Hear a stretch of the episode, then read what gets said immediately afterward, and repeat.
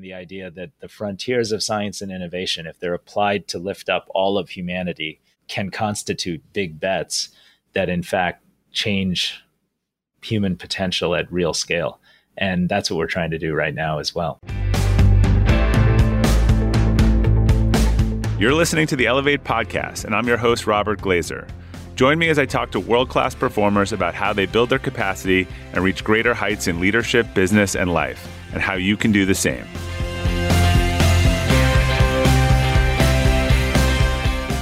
Welcome to the Elevate podcast. Our quote for today is from Anne Frank How wonderful it is that nobody need wait a single moment before starting to improve the world. Today's guest, Dr. Raj Shah, has worked tirelessly to improve the world. He is the president of the Rockefeller Foundation and has an impressive history of leadership and innovation in global development. His previous work includes leadership roles at USAID, the Bill and Melinda Gates Foundation, and the U.S. Department of Agriculture. He's been a driving force in humanitarian efforts worldwide, addressing issues from global health to sustainable development. And he's also the author of the new book, Big Bets How Large Scale Change Really Happens, which is available wherever books are sold. Raj, it's great to have you join us on the Elevate podcast. Thank you, Robert. It's great to be with you. So I always find it helpful to start a little bit at, at the beginning, understand what what childhood particularly I think influences a lot of a lot of what we do in our life. So you you grew upside, you grew out, out, up outside Detroit, not outside.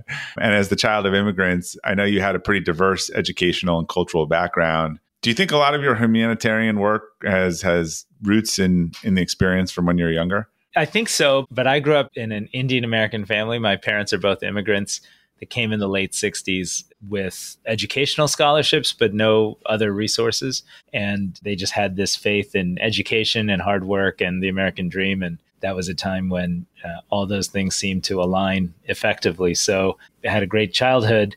I will say, growing up in suburban Detroit, take things like pre engineering drafting classes in middle school. My dad was in the auto industry at Ford Motor Company for 30 plus years. So I assumed I'd be either an engineer or a doctor. I chose doctor at the end of the day. And that's how kind of it got started. If, for me, finding my way to being involved in kind of global humanitarian issues and, and large scale policy uh, change was not a very clear path. Like it, you kind of know how to become a doctor. You take tests and you go to med school. And I didn't really know how to scratch the itch of wanting to have impact on social issues. When you went to med school, so what kind of doctor were you, first of all? In just internal medicine. I didn't specialize beyond that. Yeah. Got it. Internal medicine. And so what was the beginning of the transition from medicine into public policy? Well, so I mean, I always had an interest in public policy from like high school debate and from seeing visitors like Nelson Mandela when he came to Detroit and just being generally inspired. But I didn't quite know what to do with that. When I was in grad school, I kept applying to join uh, political campaigns because I wanted to get that experience. And I uh, twice got rejected from joining just as a volunteer Al Gore's presidential campaign. He was running for president, he was vice president, his campaign was in DC. And then it turns out he wasn't doing very well in the primary. So he closed his Washington campaign and moved it to Nashville, Tennessee. And a friend of mine said, Hey, you should try a third time. So I applied a third time and just to be a volunteer, you know, no, no salary, pretty basic stuff. Yeah. and they said, You're welcome. Come on down and we'll give you housing. So the day after I took my final set of board exams, my girlfriend, now wife, and I drove 14 hours from Philadelphia to Nashville, Tennessee. I spent the next several months living in Al Gore's best friend's pool house and volunteering on the Gore campaign. And that was kind of my introduction to both politics and policy. So you didn't go just get a good doctor job. So after that experience, what did what did you do next? Well, as you and your listeners would remember, we didn't quite win that campaign. It was a close one. yeah. it was a close one to say the least. Yeah. And so when that didn't quite happen, I was effectively without a job and looking around. And a friend of mine from the campaign who had joined uh, Bill and Melinda Gates just as they were setting up their foundation said, "Oh, you know, Bill and Melinda were thinking about hiring someone with a little bit of a medical background, a little bit of an economics background, but also kind of an intern. And I thought, hey, that sounds like me. And so I interviewed and joined the Gates Foundation in its early days. So you never actually practiced medicine? I did not know some side stuff, but nothing legal. and so, what what was your role at the Gates Foundation? So I started as an economist, which I actually started as the chief economist, but that was overstated title because there were no other economists, and they didn't need a chief economist. Did you have a dual major in medicine? Okay. I did. Yeah, yeah, medicine and economics from the Wharton School at Penn. So anyway, I did that. But our first big project, which I write about in the book, was was kind of where I learned the concept of big bet. Bill and Melinda said, "Look, we they had read an article about 600,000 kids dying of a disease called rotavirus. There was a rotavirus vaccine that was going to come out, but the vaccine was going to come out in the United States where kids didn't die of rotavirus, and it wasn't going to be available in low income countries where all these kids did die of rotavirus. And they just said, "Gosh, that that's wrong." How can we make sure every child on the planet receives every vaccine that could save their life in a cost effective way? And that started a process that went on for years to establish an effort to do exactly that. The book I write about a tactic that Bill Gates deployed called uh, that I call ask a simple question. But he'd pull us all together and keep kept asking, what does it cost to vaccinate a single child? Because he wanted to figure out what it would take to vaccinate the whole world, even though it was so much more in terms of resourcing than what we had available at the time. Interesting. And so, what did you do? How long were you there? I was there almost eight years. And what eventually brought you to the Rockefeller Foundation? Well, before Rockefeller, I, I, left Gates to join President Obama's administration. And I was invited to join as an undersecretary in the Department of Agriculture uh, did that for nine months or so, and then you're a renaissance man. No two jobs the same. I know. I zigzag a lot, and, and, even in my eight years at Gates, I had four different jobs. One of which was running a new agriculture program, which was why I had had to learn a thing or two about agriculture, and then just sort of loved it. Ended up working on a major global project called Feed the Future with with Hillary Clinton, who was our Secretary of State at the time, and then she and the president asked me to to lead USAID, which is our, our lead humanitarian agency. So after government, I joined, I started a small private equity firm and then joined Rockefeller. You just had one more career in there, private, private equity. so, for those who aren't familiar with Rockefeller, can you talk a little bit about the foundation and, and what it does? Yeah, this is an incredible institution. It was created uh, more than 110 years ago by John D. Rockefeller. When it was created, it was endowed with 2% of American GDP and and the idea was uh, to find areas that that he called scientific philanthropy. Now I call it big bets, but it was basically find areas of science and innovation that could really transform lives at scale, especially for those who are vulnerable. And so the early thinking was areas like medicine and public health, which at the time were not really science based discipline in 1910. They hmm. were selling things off the back of trucks. And so they said, let's turn this into a science based discipline and then eradicate diseases here in the United States. Our first effort was the eradication of hookworm in the American South. And then around the world, we invented the yellow fever vaccine famously and were awarded a Nobel Prize for that. And then decades later, they said, well, now if we invent, if we invest in agricultural science, especially in the 60s and 70s when there was huge population concerns and, and a lot of people on the brink of hunger and poverty in Asia and Latin America, they invested in agricultural sciences. And one of our employees, a famous scientist named Dr. Norman Borlaug, invented a kind of wheat variety that in Mexico that actually would increase the yield of wheat by three to 400 percent compared to what was being grown in many parts of the world. And when that invention really took hold across the planet, more than a billion people were moved off the brink of hunger. And Dr. Borlaug was awarded the Nobel Peace Prize for that incredible effort, which is now called the Green Revolution. This has always been a place that's grounded in the idea that the frontiers of science and innovation, if they're applied to lift up all of humanity, can constitute big bets that, in fact, change human potential at real scale. And that's what we're trying to do right now as well. Have you ever owned something that inspired you to up your game? Two years ago, I bought a dual suspension mountain bike for the first time, and it pushed me to ride trails that I had never been willing to try before. When we own exceptional things, they inspire us to do exceptional things. The all new Lexus GX has exceptional capability that will have you seeing the possibilities you never knew existed. Its advanced technology and luxurious interior mean that wherever you go, you'll never go without. The Lexus GX comes with available dynamic sky panorama glass roof, available front row massaging seats, best in class towing capacity, available 33 inch all terrain tires, and available multi terrain select. I've seen the new Lexus GX popping up all around my town, and not only does it have the capabilities to take you to new places on and off the road, but it's a great looking car.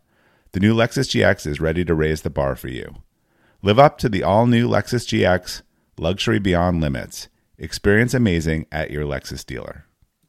When you're hiring for your small business, you want to find quality professionals that are right for the role. That's why you have to check out LinkedIn Jobs. LinkedIn Jobs has the tools to help find the right professionals for your team faster and free. LinkedIn isn't just a job board. It helps you identify and hire professionals you can't find anywhere else, even those who aren't actively searching for a new job but might be open to the perfect role. Case in point, last year I asked the CEO of a major ski resort how he got his job, and he told me that he saw it on LinkedIn and decided to apply. In a given month, over 70% of LinkedIn users don't visit other leading job sites. So if you're not looking on LinkedIn, you're looking in the wrong place. On LinkedIn, 86% of small businesses get a qualified candidate within 24 hours. Hire professionals like a professional on LinkedIn. The team at LinkedIn is also constantly finding ways to make the process easier. They even just launched a feature that helps you write job descriptions, making the process easier and quicker. Post your job for free at linkedin.com slash practical. That's linkedin.com slash practical to post your job for free. Terms and conditions apply. Yeah, let's talk about the book, Big Bets. What was your moment? People either have a usually like a motivation or something they want to get out there, or there's a moment. What was sort of for you, what brought the book to make you sit down and, and write it? You know, I started the book during COVID, and it was a moment when America, which should have been the best prepared country in the world, turned out to have the highest number of excess deaths from COVID 19 and we were sitting in our homes and folks were kind of down and depressed. I was one of them. Uh, and, and I just wanted to write about these experiences because I felt that it's realistic to be optimistic. We get bombarded in social media and in the news by all this negative negativity about whether we can solve the problems we face. And I feel like I got to learn from extraordinary leaders, Bill and Melinda Gates, President Obama, Secretary Clinton, folks you haven't heard of in a rainforest in South India, Dr. Sudarshan, an incredible humanitarian, or a woman who changed the lives of hundreds of thousands of young girls, Molly Melching in West Africa. I wanted to tell their stories and share lessons learned and, and inspire people to think big about creating positive change. So one of the things interesting, I don't know whether you know him, but I don't know these episodes may run back to back. I just recorded it, but one of my earliest mentors, I just interviewed him. Arun Gupta just wrote a book on public-private partnerships and how. Do you know him? I do know Arun. He's a friend and really admire him and his book's great book. I hope folks will go out and buy it when it's out. These may go back to back, so they're in a sack. But it just occurs to me you've snaked between kind of public and private and a lot of these things and what the Gates Foundation do in their background. And, you know, he's really, you know, when you think about a lot of these big breakthroughs, it takes both. But we're at a point now where there's a lot of distrust in in government, but government does a lot of the basic research and science and has the technology and, and the private sector has the ability to commercialize. So what's your experience particularly around these big bets? I mean, one thing he and I talked about, although because of all the politics and controversy, I don't think it gets that much awareness. But I mean, the vaccine was kind of perfect example of record time and efficacy and have government played a huge role and the private sector played a huge role. Yeah, absolutely. I mean, look, at the end of the day, every big bet I write about in this book requires some degree of meaningful public and private partnership. And so thinking governments alone can solve our most challenging problems is wrong. And it's an unfortunate expectation that a lot of people have. And thinking that private sector left totally unfettered will do the same also has proven to be ineffective. But when we can get folks working together, public and private, we can do things like turn around the Ebola crisis, keep it contained to West Africa, or fight hunger at scale, move 100 million people off the brink of starvation after the 2008 financial crisis, or what we're working on now, which is bringing renewable energy to a billion people who still live in the dark, believe it or not, around the planet. And I have found that those public private partnerships are the key to success, but they require a, a, kind of an optimism, a willingness to trust, and frankly, some knowledge and and proficiency with government and the private sector. Well, the other thing that this is something he and I talked about, and he, he kind of said the line before I asked him the question, which was like, there's some really big problems in the world now. And these are these are problems for where there's also a profit motive if you solve them. But how do we get our best and brightest to not work on the next Candy Crush or crypto scam or you know something that adds very little to society and jump in and solve one of these like really meaningful problems because I think at the end of the day again, financial incentives, irrespective, it just feels like it's going to be a lot more meaningful for those people. And frankly, as I travel around the country talking about the book and, and connecting with folks related to our work, the truth is you go on a college campus and, you know, young scientists, they want to be great scientists, but they want to use that skill to make a difference in the world. And that sense of inspiration and that commitment to mission is so high.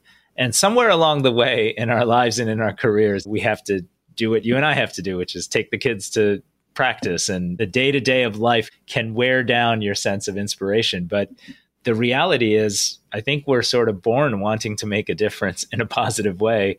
And I think the book, Big Bets, is about a roadmap and a set of tactics that anyone can use, public sector or private sector, to ensure that their work is really part of solving problems at scale. Well, I want to get into some of your favorite kind of stories and frameworks, but I know one of the things you stress in the book is that optimism's a key trait for leaders. Can you talk about this in terms of the people that you've worked with or maybe some of your experience or your own experience and how do we cultivate that in today more leaders and and I would guess pragmatic optimism, right? I, when this is not kind of blind optimism.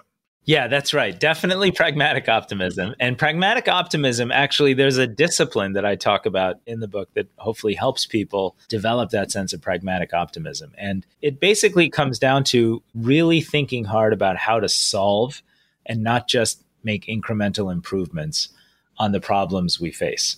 And to me, that requires a discipline. It starts with saying, okay, how do we find kind of the fresh, innovative solutions that can scale? we talked about vaccines and immunization, and you know we settled on that as a as a solution because we thought that was the most cost effective way to save the most lives. And in fact, after 20 years and 980 million inoculations, more than 16 million child lives have been saved. Big bets require unlikely partners to come together and really do extraordinary things together. And I write about bringing Democrats and Republicans or public sector and private sector partners together, even to fight a famine in Somalia. You know, we, we leaned on Cargill to, to donate rice and to help us map which grain shipments were closest to the port of Mogadishu at a time when too many children, uh, any children dying is, is inexcusable, but too many children were dying of hunger, you know, in this day and age, and that shouldn't happen. And so, and then big bets require like the rigor of measuring results and staying focused. And I read about the Ebola crisis in West Africa and how the results measurement framework allowed us to find the right solutions and, and deliver outcomes. So to me, those are the elements that allow you to be optimistic about what's possible. Can you double click on that? Because the Ebola thing looked like it was going to, again, this is before COVID. So I'm trying to put my brain there because before that, uh, people couldn't even get their hands or brain around a pandemic, right? But I remember like it was looking really bad. Then it sort of very quickly improved. So what was the silver bullet there? Well, so just to put it in context, during the summer of 2014, the Liberian uh, in Liberia, a small West African country, 50% of the health workforce died because the mortality rate from catching Ebola was 70%.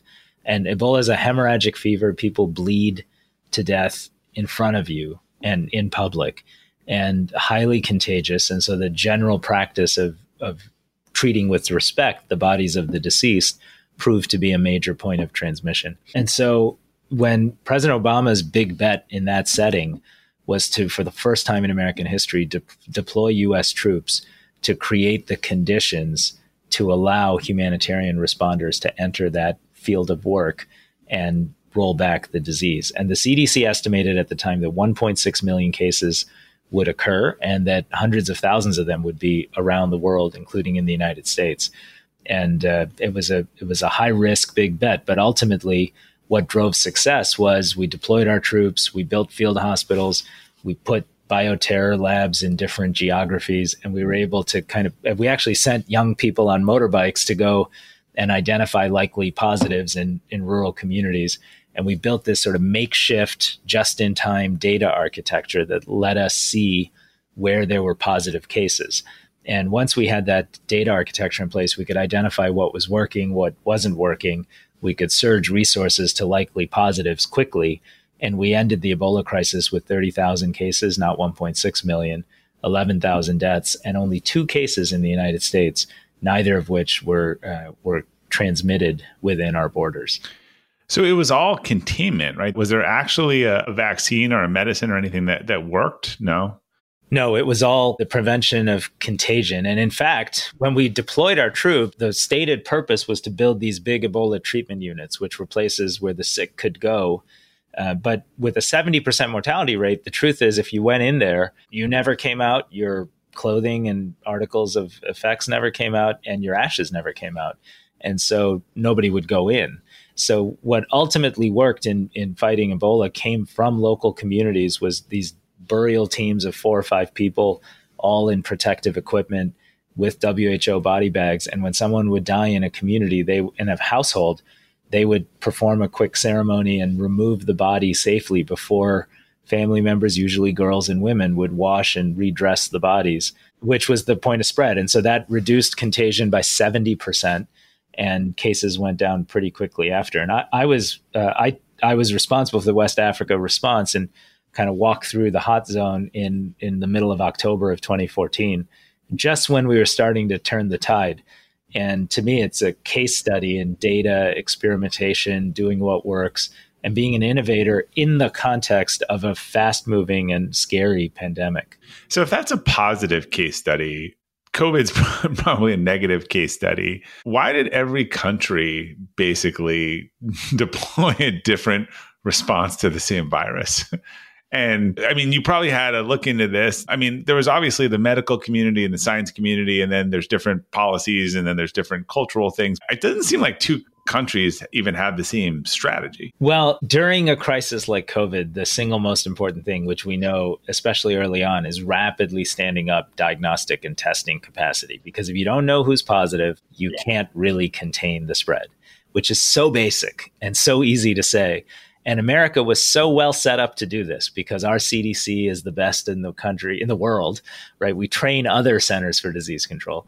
And we just got this wrong. We sent the wrong reagents to labs. And so we couldn't get the testing right. We didn't allow the German and, and South Korean tests into the country, which actually worked. President Trump at that time was early in the pandemic, was actually publicly stating we shouldn't do more testing because then we'll find more cases and that created a, a, negative drag on performance to be modest about it. And the reality was we got behind the ball. And I think most other countries struggled with the same challenge, but for different reasons. There were some uh, positive outliers. Australia, uh, the countries that have been through H1N1 and SARS that had already stood up these public private diagnostics testing coalitions they were the fast and good responders, like South Korea. Yeah, the people, right? The people that had seen it before. But for the rest of the world, it was like, what do we do? And it was in that setting. There's a chapter in the book about COVID because it was in that setting that Rockefeller stepped in and created a national testing strategy for America. Worked with the Trump administration to create the antigen testing market deployed those tests to schools across the country and tested how to use rapid but less specific and sensitive tests to reopen schools, hospitals, you know, different institutions that had been difficult to keep open during the lockdown. And I think did some of our best work to kind of create a widespread antigen testing market. But when we started that, I think America was doing something like 300,000 tests a week, and we were calling for 30 million tests a week. And everybody said that's impossible. And you know, a few months later, we were exceeding 30 million tests a week. Harvard Business Review provides information, tools, and practical advice on leadership, management, and strategy through the HBR.org website, their print publication, and their podcast. HBR.org is your go to for leadership and business management articles. A recent favorite is Stop Eliminating Perfectly Good Candidates by Asking Them the Wrong Questions. Then there are other world famous case studies, which premium subscribers can access as well. HBR produces a number of leading podcasts from HBR on leadership to my favorite, the HBR IdeaCast podcast.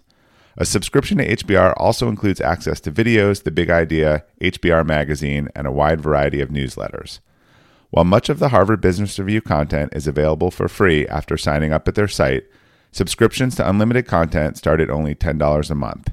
Go to www.hbr.org/subscriptions and enter promo code ELEVATE right now to take advantage of this great offer.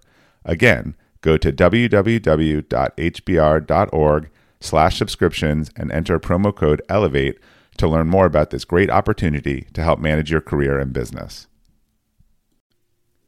Hey Elevate listeners, whether you're selling a little or a lot, Shopify is the partner you need to keep the cash register ringing for your e-commerce business.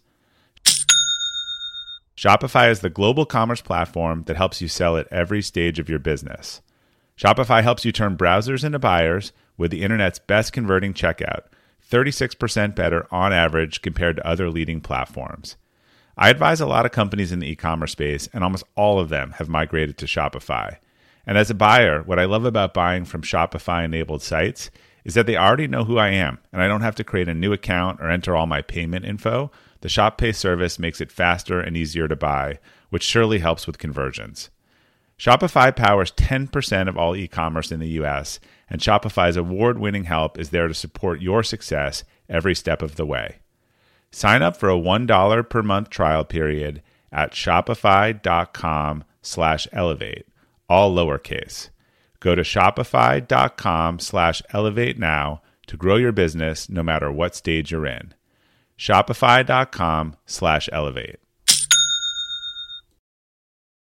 History is all about learning from things. I think obviously this got terribly politicized. And I think a lot of people, something like this happened now, I'm not sure that we could get anyone to listen to anyone, which is, but, but I'm, I'm actually more surprised that a couple years later, and let's just look at this from a very centrist viewpoint. I think there were people on, so if you just say left and right to be simplistic, or both camps, who are very right and very wrong about certain aspects of the pandemic. And understanding we had limited information, but now with hindsight, I still haven't seen a paper, a book, a thing. I mean, was uh, talking about what did we get right, what did we get wrong, and and what would we do next time, which kind of seems crazy to me. like, would we close schools next time? Or are we all deciding that that no, destroyed mental health? Yeah. Next, yeah. we should not close schools next time. I, so I do. I, it's not a whole book, but I write about it in a chapter of the book.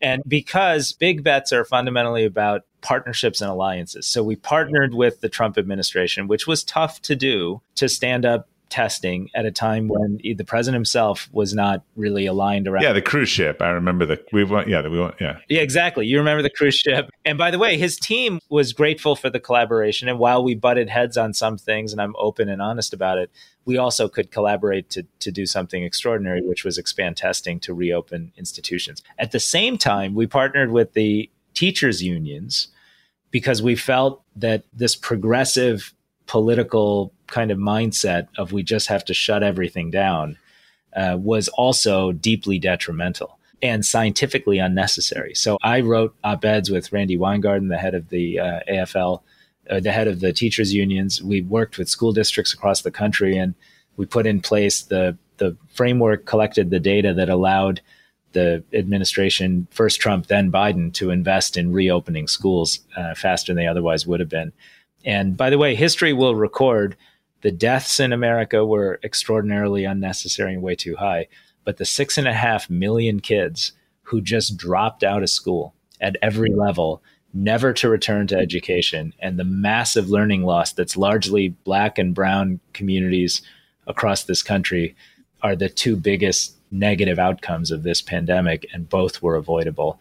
And they were kind of both caused by different ends of the political spectrum being determined about their beliefs without being as cooperative as they could have been with others.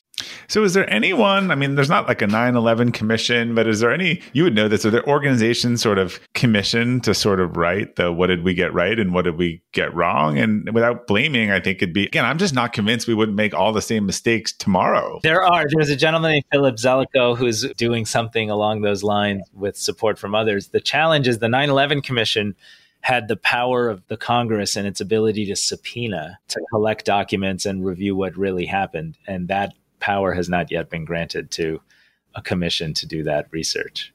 So I know you said before, and I was going to ask you about it this because it's a big part of the book. This unlikely partnerships. I'd love to hear some more examples, but why do you call them unlikely? To me, Cargill working on a food thing is that just who's partnering, like not who bringing companies together that wouldn't otherwise work together.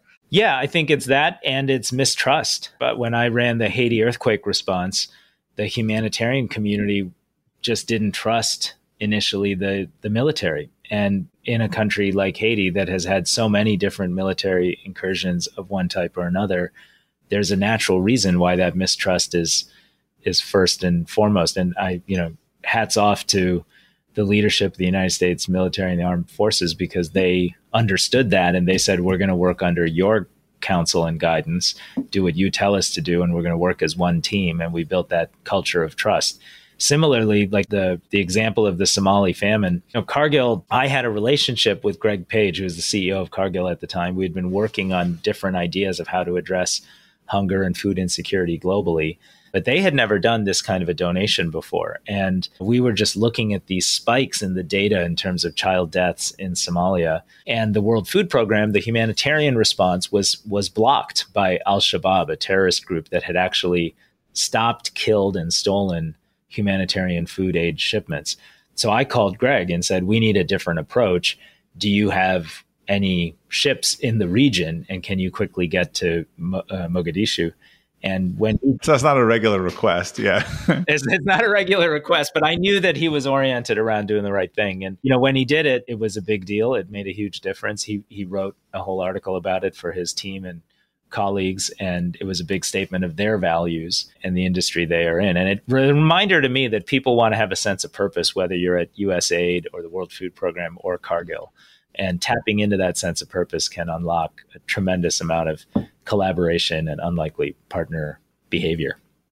So, what are some of the most significant challenges you face in implementing the kind of big bet philosophy, particularly in some of these high pressure situations and humanitarian crises. I write about something I learned from a failure because the, when you try to do big, bold, transformational things, you're going to succeed and you're going to fail. And frankly, in government, you don't usually kind of go right about the failure for, for a variety of reasons, including congressional oversight. But I write a whole chapter in the book about trying to build a large scale hydropower dam in the Democratic Republic of Congo as part of an effort to bring electricity renewable, cheap electricity to 250 million people uh, in southern and western Africa. And that project I worked on for years. President Obama and, and President Xi of China had collaborated around an idea that we should make this a positive example of US Chinese collaboration, particularly in Africa. And we put a lot of high level leadership energy into it. And it failed spectacularly for two reasons. One is the United States Senate, led by a senator who actually supported USAID but did not support this project, passed a law to say that we couldn't work on it anymore. Um, and the other was the leader of the DRC at the time, the president, was not able to work with us in a way that met our own standards of transparency. And what I write about is the lesson learned is that you have to know who you're betting on when you take on these big partnerships. And in that case, I hadn't really done my homework um, to understand that Senator Leahy or President Kabila would be unlikely to join this collaboration, and frankly, we, were essential to its success. I guess you need you need to trust your stakeholders in a big bet. Yeah, and you need to know, you really need to know what are your stakeholders thinking, what are their interests, how are they going to play this out and you, you got to kind of do some mental chess. I just got enthusiastic, plowed ahead, and, and didn't do that as carefully as I now try to do when we make big. Maybe it was after that. Where was that learning applied to a pre-failure, right? Where where you said, "Look, this is too big of," where you pulled the plug on something because the critical factors that you've identified just weren't there. Oh, that's interesting. I, I, that's a great question. You know, as as the president of the Rockefeller Foundation, I feel like I do that uh, because we get a lot of proposals, a lot of ideas, and we start down the path of a lot of projects where we say, okay, if if these things happen, we could be very successful, and then if they don't happen, we have to pull the plug. We had one big effort to it was called 100 resilient cities to to help cities be more resilient to climate change and other shocks. And it did some really important things. But when I looked at it and said okay can this really change the ability of these cities to withstand the huge climate consequences that are coming? Or are we just doing more moderate things around the margins? It felt like the latter, and we shut down our biggest program. And I got a lot of critique for that, you know, because uh, you don't, it's hard to shut things down in the, in this sector of the economy.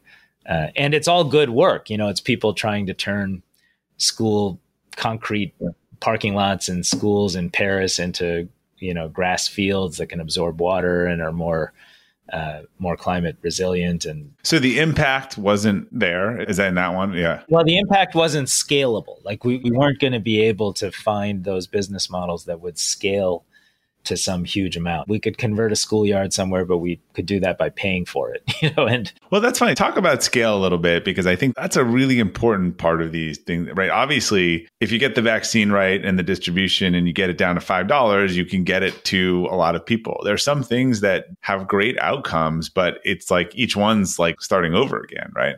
Yeah, exactly. I mean, scale is is is sort of the discipline of thinking about scale is a huge part of the underlying analytics to a big bet. So I'll give just give you an example. The, the Rockefeller Foundation started working on the issue of energy poverty, the fact that about a billion people live with consuming less electricity than it takes to power one light bulb and one home appliance per person for the course of a year at that level of electricity consumption, you're stuck in poverty. You can't create jobs. You can't create businesses. It's just, you can't turn your labor into productivity and growth, all of that. So we said, hey, maybe we could start piecing together renewable energy solutions and distributed power solutions and serve those customers. Even though they're poor, they'll pay for power, and that'll help them move out of poverty. So, about a decade ago, we started this effort and for the first five or six years, I mean, it basically wasn't working. They were, you know, putting together solar panels and batteries and building these small grids. We called them mini grids in northern India and eastern Congo and northern Nigeria. And we were providing power and paying for it, but it was costing like a dollar twenty a kilowatt hour, which was not at all price competitive. So then a few things happened. They they innovated and created new energy storage and, and started using new batteries they someone invented these smart meters that allowed people to in real time pay for power only as they consumed it. They switched to mobile phone based payment. They introduced artificial intelligence to manage these systems from afar called battery and energy management systems. All of that and the panel cost went down. And all of a sudden they were providing power at 20 cents a kilowatt like what i'm paying. Yeah. Yeah. Exactly. And so now creating jobs girls for the first time are studying at night. Schools are open in the evenings with lighting. People can buy power tools and turn their carpentry shops into things where they can produce more products sell make more money hire more people. And you see the uptick economically. And i've seen it in some of the toughest post conflict, war ravaged communities on the planet, I've seen these solar installations transform the sense of what's possible and talk to girls and women and mothers whose lives have been transformed by their new opportunities. And that's awesome. And that's what's, but our goal, we, we couldn't scale that until we got the price down to when this whole thing became commercially viable. Can't, well, we lose on every car, we'll make up in volume, right? That's the old GM. Exactly. When you need mealtime inspiration, it's worth shopping Kroger, where you'll find over 30,000 mouthwatering choices that excite your inner foodie. And no matter what tasty choice you make, you'll enjoy our everyday low prices, plus extra ways to save, like digital coupons worth over $600 each week. You can also save up to $1 off per gallon at the pump with fuel points. More savings and more inspiring flavors make shopping Kroger worth it every time. Kroger, fresh for everyone. Fuel restrictions apply. I was going to ask you about solar in particular because I, having gotten into it in la- last couple years and and it just and, and seen where the costs have come, and I guess that's part of the equation. But every time I fly into Vegas, I'm like, I don't get it. Like this city is like burning fuel in the middle of nowhere and it's sunny 18 hours a day in every flat building top. And similarly, right, they're running diesel generators in these parts of the world. I mean, I see these things on Amazon where it's like one panel and a thing and you can run, just feels like that's a major opportunity that's being missed. It's a major opportunity. And so we're now, we, so our, our big bet is to reach a billion people with this product. And is it like a, it's just a panel and a hookup and you can make your own? Well, it's it's a mini grid, so it can range from like 200 kilowatts to 10 megawatts in scale. And that can be anything to power a small village of a few thousand people to powering an entire small city of 100,000 people. Uh, but the idea is the same. And the, reason, the, the key to the whole thing, frankly, is getting the right energy storage so and having the right infrastructure so that you can provide power when it's needed for the specific kind of small productive loads that are required. So you can't power a huge factory with just a solar installation. Yeah, it seems like battery storage is is the next microprocessor, right? Like the Moore's law of it's going to reach a point every year it gets cheaper and faster, but that seems to be the main thing that's holding us up now. So that's correct. And by the way, if you're because now we're active in 22 countries, we've built this 11 billion dollar partnership. We partner with private entrepreneurs, but also governments to expand access to because we're trying to reach a billion people. We probably reach 20 million or so now in different forms. But the reality is, most of the countries we work in, low income countries, either can't get access to batteries or pay three four times the cost you would pay in California for access to a battery. And the reason is the supply chain preferences the rich world, it preferences the electric vehicle segment. And right now, there's a tremendous crunch. So we're actually trying to bring countries together to say, hey, if you pool your procurement, build out supply chains, a lot of the things we did on vaccines 20 years ago can apply today to help create an industry that supports large scale deployment of energy. Well, we're also at a moment where lithium prices have collapsed. It seems like it gives everyone an opportunity. For a while, it was just no one could get any. And now it seems that interest rates have slowed that down. And frankly, you ask why I'm optimistic. And the truth is, I've been doing this work fighting poverty and promoting development for a long time. Very rarely do you truly stumble upon and innovate the kinds of solutions that can on a commercial basis create a transformation in a society and i've seen that transformation in so many parts of this world so i'm super bullish on on the idea that the renewable energy technology frontier can actually be the thing that not just displaces future coal plants and and therefore brings down net carbon emissions globally but can actually gives people their independence. Yeah. Totally. Gives people the ability to participate in a proper growing economy in a way that can actually once and for all make a huge dent in poverty. So it's a good segue. Like going forward, what are the big bets that you think that the world should be making to address our challenges, which are many? Obviously, climate change is one. AI seems like a pro and a con in, in every sentence, you know, that I hear. But where where should we be taking our, our, our swings? Well, there's so many amazing opportunities. So one is what we've been talking about, just applying renewable energy technology to the 70, 80 countries that house three and a half billion people that live in fundamentally energy constrained environments.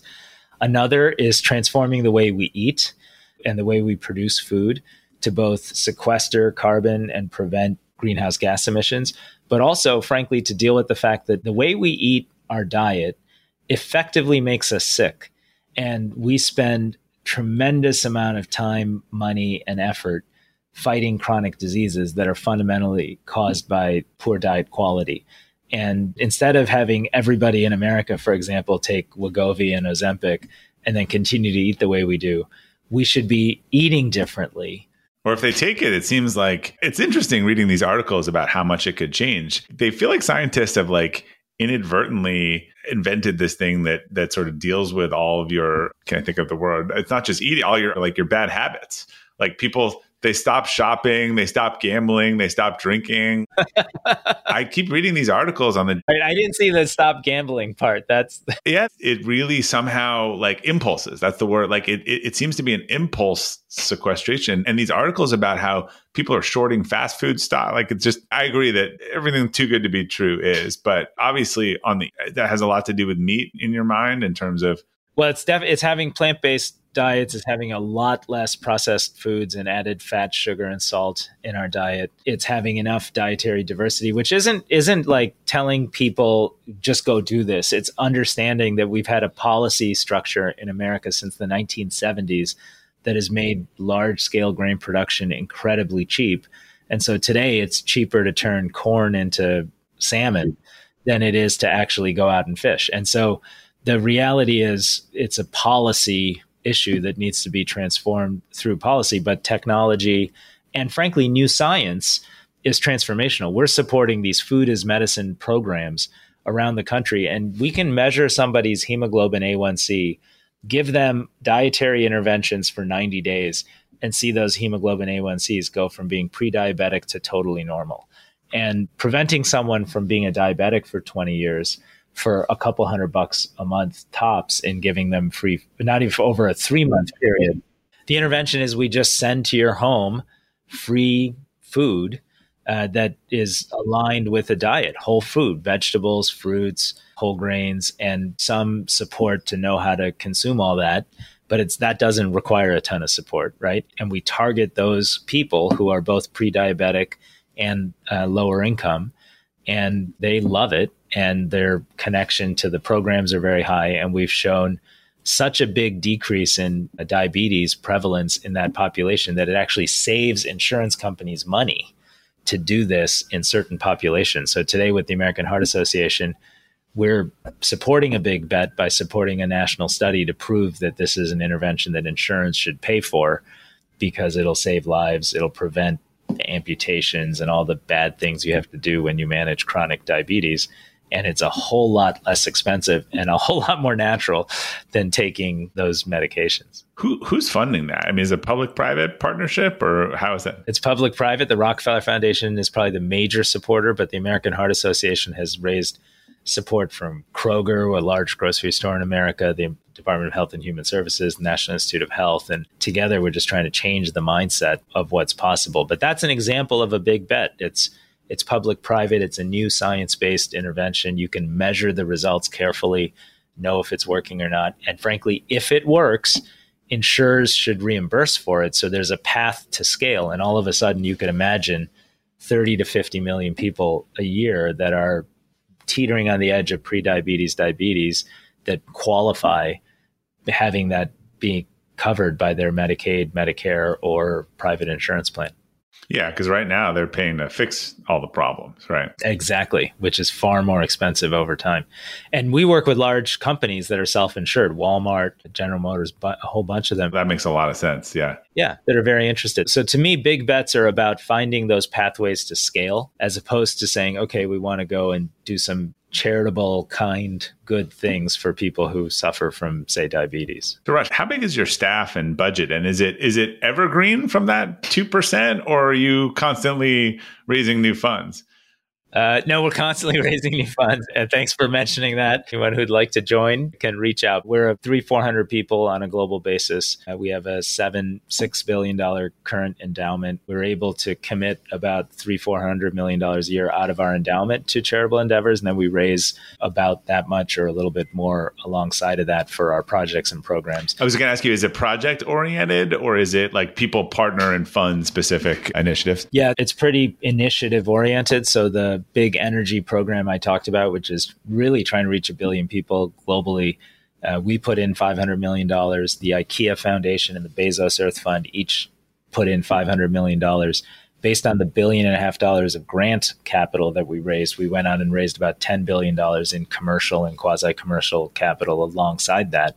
And it allows us to do projects like we just announced a $70 million deal in, in Eastern Congo to build three metro grids to serve a few million customers there with electricity. So we only had to put in about $7 million of our grant money to make that happen. So that kind of leverage is another way to get scale. And it's a big part of getting scale in big bets is finding those opportunities for, for leverage.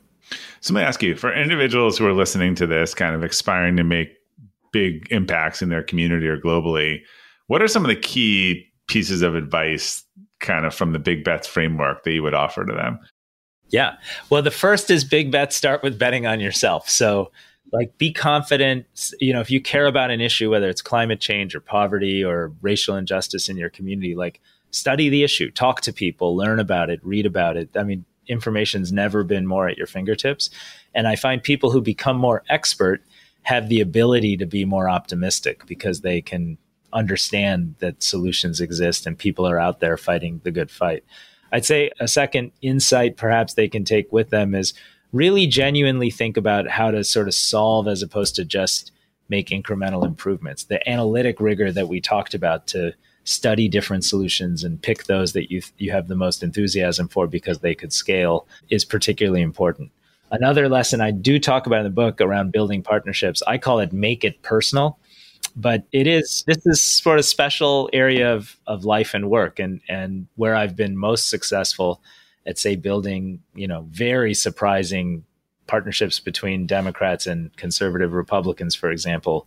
We only got there because we, at the end of the day, got to know each other, talked about our values, prayed together, and really connected as people. And so I think if you're going to do this work, it'll be both more rewarding and more impactful if you if you make it personal, get to know people you're going to work with, whether they share your background or they don't, uh, so that you can be part of the movement.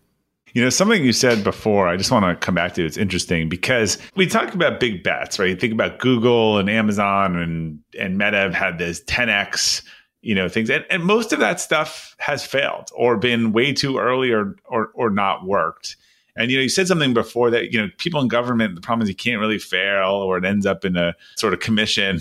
but a venture fund will fail ninety percent when it's considered innovative, and only only one will be there. So where does the sort of failure come into these big bets? And as you said, sometimes Amazon had that. Remember, they had that Amazon Fire phone that was sort of a miserable failure, but it ended up being the basis of the tablet and TV business and everything that they launched. So it just seems like when you're swinging big, you're going to strike out a few times. Yeah. And that's why I wrote about a, a, big strikeout of mine that was personal and painful because, you know, what was so interesting is literally weeks after that project fell apart, I opened the Financial Times one day and the front page of the Financial Times had the whole story of that project and how it fell apart and my role. And it wasn't a great morning. But then within a couple of days, we decided that was right when the president started the effort around Ebola. We were tracking that. And, you know, within the next few months, I think we had one of our greatest success stories in making a big bet uh, work and work in a way that protected Americans from a pretty deadly disease and you know on behalf of our service members you know some folks did some really heroic things in that context. So one of my goals in writing the book is to make it okay to fail as long as you learn and to show folks that hey you can fail and you can even fail in the newspaper's pretty high level spectacular fall on your face failure and roll right into your next big thing that could also be a success. What else from the book have we not covered? What's a question i should have asked you well, uh, the only thing I would just say for a lot of people, they don't know how to get involved in this work. And, and sometimes people will ask, well, how, and you did effectively ask, how do you get involved in it? But I would just say that it's so important that people, in my mind, both read the book and be optimistic about tackling these things. Like to some extent, you have to shut out social media and some of the particularly in the last month. Yes, yeah, particularly because otherwise you just walk around thinking everything is falling apart. When in fact, we've never had better solutions at our fingertips to address these things, and and we have a lot of opportunity if we can just stay focused on the upside. So you recommend people take social media off their phones? Is that the first step? So every now and then, a social media break to read the book. How about that? Perfect. As long as you're not putting key, you know, takeaways on social media, then it's all good. So I like to ask this question as the last question. I always say it's, it's multivariant because it could be personal or professional, singular, or repeated. But what's a mistake that you've made that you've learned the most from? Well, you know, I talked already about just in the work some of the mistakes and how to think about them. But if you really said, what have you learned the most from? You know, I write in the book a number of episodes where I had what one might call imposter syndrome. My first time briefing the president in the Oval Office, and I can see that. yeah, well, I'm walking in and having Pre- uh, Joe Biden say, "Are you sure he's?" He's the right guy. Dozen other examples like that in the book of, of some form. And I would just say a mistake I made, especially earlier in my tenure in government, was sitting at, at those tables and questioning whether I should speak, questioning whether I really belonged. And over time, you get over that. But I do wish early on someone had pulled me aside and said, listen, everybody feels this way the first time they're in that setting. And trust your instincts and don't hold back too much. And so that for me was a personal evolution I had to get to. Yeah, I have found in my experience that the only people who never have imposter syndromes are the narcissists who like drive the car right off the cliff, right? Where they, they're never worried, always think they belong, don't need to know what's around the next corner. So yeah, it almost seems like most high achievers have some form of imposter syndrome at some. Yeah, I think it's also right reaching down and tapping that next person and mentoring them and, and telling them right you you belong in the room. Yeah, exactly. All right, Raj, where can people learn more about you, the book, and the Rockefeller Foundation? Well, on our website, uh, rockfound.org, R O C K F O U N D dot O R G. You can follow on all social media as well. Just look up Raj Shah, Rockefeller Foundation. And on our website, inviting folks to sign up to be part of something we're calling the Big Bet Community. If you want to be a change maker in your community and you want to connect to other people who've signed up and learn from the foundation and our partners, and potentially learn about how to access resources to make a difference, please join our Big Bets community. And I, I wish you luck on your path to be a change maker. All right, Raj, thank you for joining us today. Your insights and experiences are truly inspiring, and it's been great to have you on the show and hear about all the great work you're doing. Thank you so much, Robert. Great to be with you. All right, to our listeners, thanks for tuning in to the Elevate podcast today. We'll include links to Raj and his book, Big Bets, on the detailed episode page at robertglazer.com. If you enjoyed today's episode, make sure to follow the show to be notified about new episodes and have them downloaded directly to your podcast player to listen to them. If you're listening in Apple Podcasts, you just have to hit follow on the show overview page or those three little dots in the upper right if you're on an individual episode in the app and then hit follow. You can also hit follow on Castbox, Spotify, Pandora, or your favorite podcast platform. Thanks again for your support. Until next time, keep elevating.